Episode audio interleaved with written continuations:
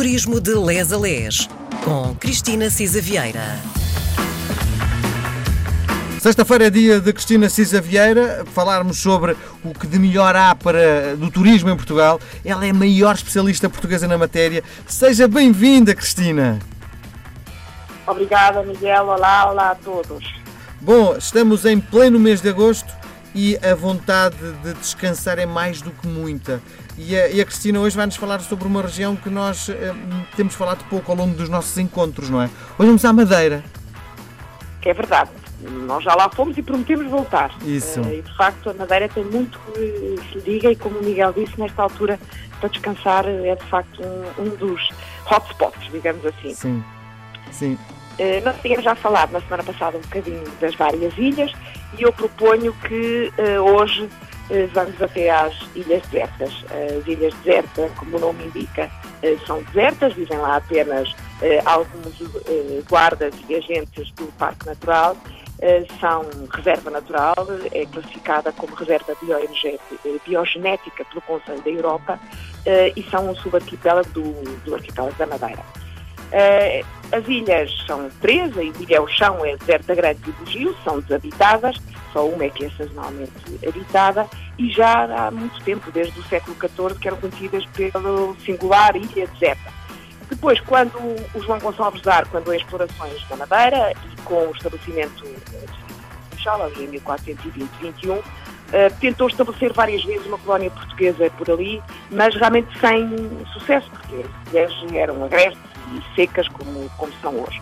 O curioso é que elas foram propriedade de duas famílias inglesas da Madeira entre 1894 e 1971, as Ilhas Selvagens de resto também, e só em 71 é que foram compradas pelo Estado português e convertidas em, em reserva natural.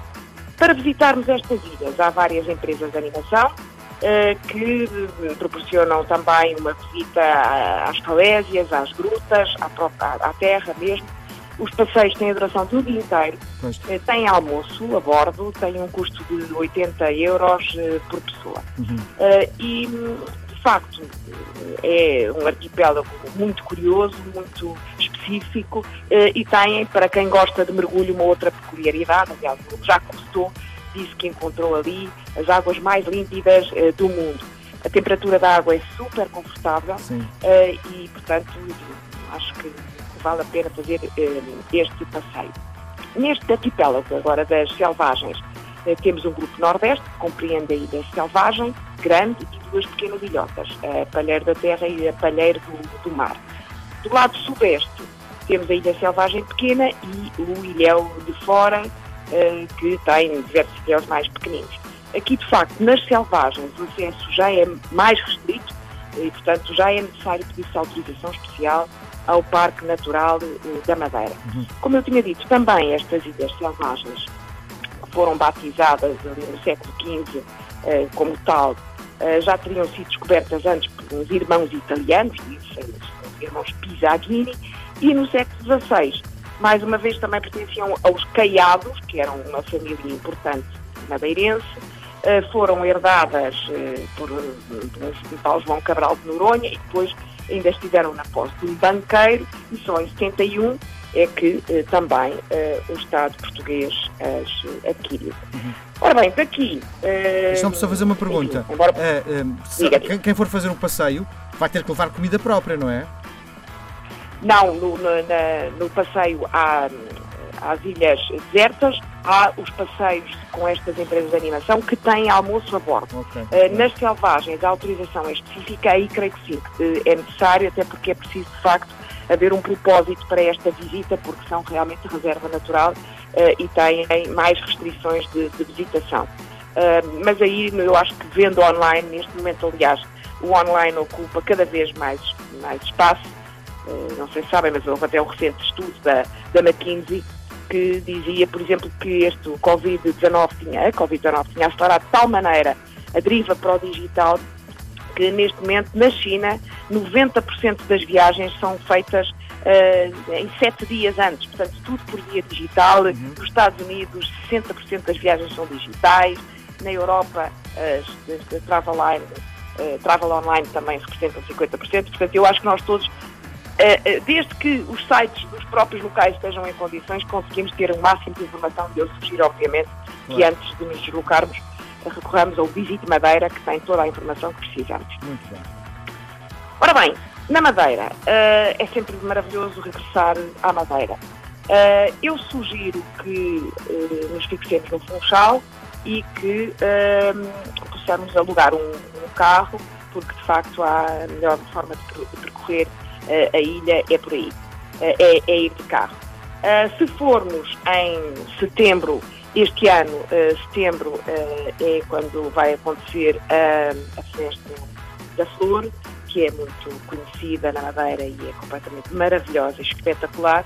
E nessa altura, em setembro, há de facto já um tempo muito mais suave. O tempo na Madeira é sempre suave, mas eh, temos esse pretexto também. Uhum. Uh, o que é que nós podemos fazer nestas, nestes dias? E vamos depois, ao longo das próximas semanas, falar um bocadinho mais disto. Temos as, as rotas, os chamados, as pequenas rotas, os PR, classificados que são as veredas, portanto temos muito por onde andar, uh, mas se começarmos no Funchal, claro que temos que fazer o Teleférico do Monte, uh, para quem nunca experimentou andar nos carros de cestos, que ainda se mantêm como tradição, parte do património claro. da visita, visitar o Mercado dos Lavradores, e aí então no Mercado dos Lavradores tem aquela zona toda das flores maravilhosa. Há muita, muitos jardins na cidade, uma zona histórica. Uh, na volta à ilha podemos ir até ao Pico do Arieiro, com sorte, uh, ainda estará a nevar lá em cima, uh, podemos ver o, pôr do, o nascer do sol acima das nuvens, ir até a Câmara de Lobres, beber uma poncha, como sabe a poncha é uma bebida tradicional emblemática da Madeira, não é? Que tem água de cana-de-açúcar, açúcar e sumo de limão.